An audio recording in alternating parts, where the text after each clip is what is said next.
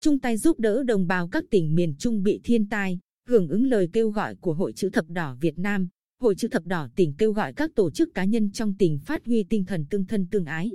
nghĩa đồng bào, tích cực tham gia đóng góp tiền, hàng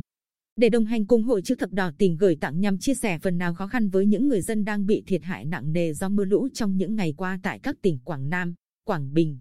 Quảng Trị và Thừa Thiên Huế.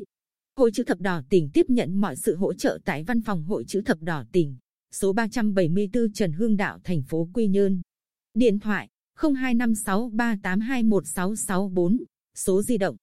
0983444127 hoặc chuyển khoản vào tài khoản của Hội chữ thập đỏ tỉnh Bình Định. Số tài khoản 55810000013049.